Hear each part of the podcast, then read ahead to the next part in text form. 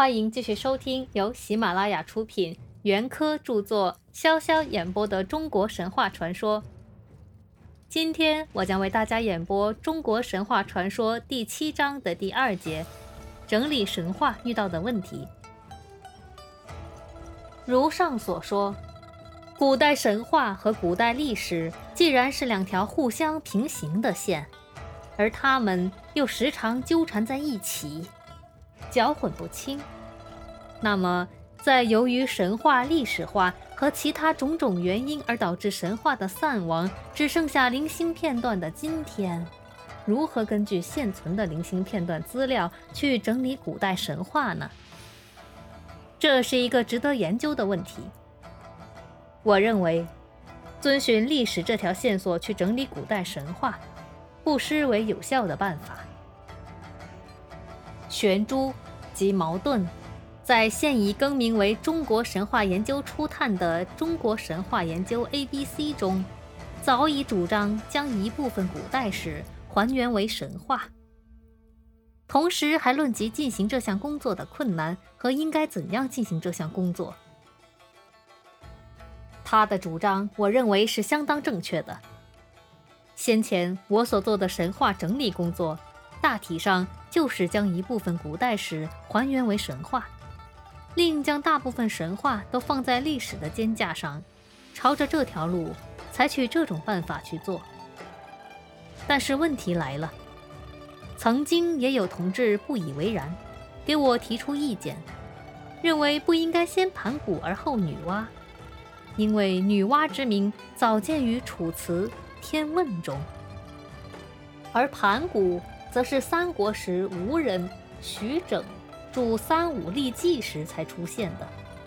又认为不甘先神农而后后羿，因为后羿是原始渔猎社会之神，而神农则是原始农业社会之神。照理，农业社会是不该居于渔猎社会之前的。我一面感谢提意见的同志的好心。一面也不能不说说工作本身的困难。自然，如果依循各种神话故事鉴于现存记载的先后，或者依循各种神话所反映的社会形态在社会发展上的先后去整理神话，那也未尝不可。但整理出来的将是另一种状态，是一种我不愿意见到的状态。但如果遵循着历史的这条线索，即神话故事之间情节关联的先后去整理神话，我想实在没有办法先写女娲造人，然后再写盘古开天辟地，或者干脆把盘古扔开，略而不论，一开始就写女娲补天或女娲造人。如果真要这样，整个神话的顺序就会被打乱了，可以说简直无从着手。一切还得从盘古续起。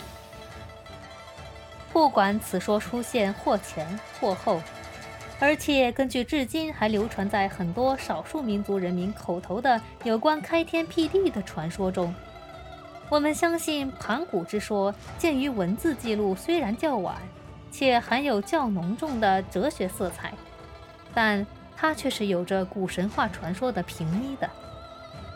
正如女娲兄妹结婚的故事，虽然始于见唐李咏的《独异志》，但它却与流传在今天少数民族人民口头的伏羲女娲兄妹结合吻合，二者都有古神话传说平依，因此实在没有法子先女娲而后盘古。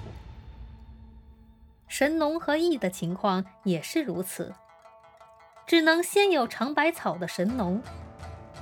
然后才有饶时候射太阳的羿。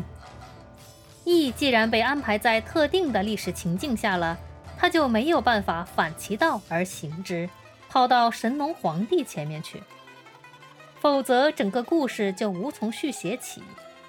何况他还有请不死之药，腾娥窃以奔月的神话，虽是后起，且带点仙话的意思。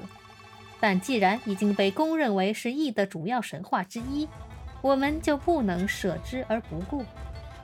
既要采取，那就不能把已经达到高度医药水平的请不死之药的异神话放到还需尝百草发明医药的神农神话之前。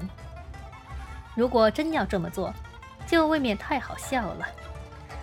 所以整理古代神话，还是只得老老实实的先盘古而后女娲，先神农而后后羿，循着历史这条线索。尽可能的恢复古代神话的本来面貌。当然，这种工作充其量也只能做到近真，若要做到全真，恐怕永远也不容易做到了。根据中国神话本身的零星片段未加以科学整理的特殊情况，整理工作也是当前的一项重要任务，并且应当把它看作研究工作的一部分。没有研究，就谈不上整理。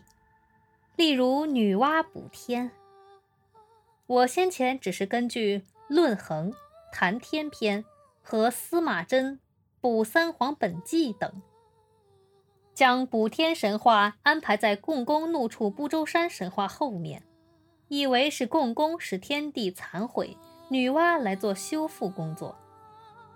这就未经仔细研究，有点粗枝大叶。其实，假如把《淮南子·建明篇》所记女娲补天神话和童书《天文篇》所记共工触山神话仔细对照研究，就看得出来，补天和触山原是两回事，没有丝毫联系。女娲所补的天是天地大崩坏的天，整个天空都坍塌下来了。所以女娲才断鳖足以立四极。注意，立的是四极，不是一极。而共工触山是天地残毁的局面呢，却只是小残毁的局面。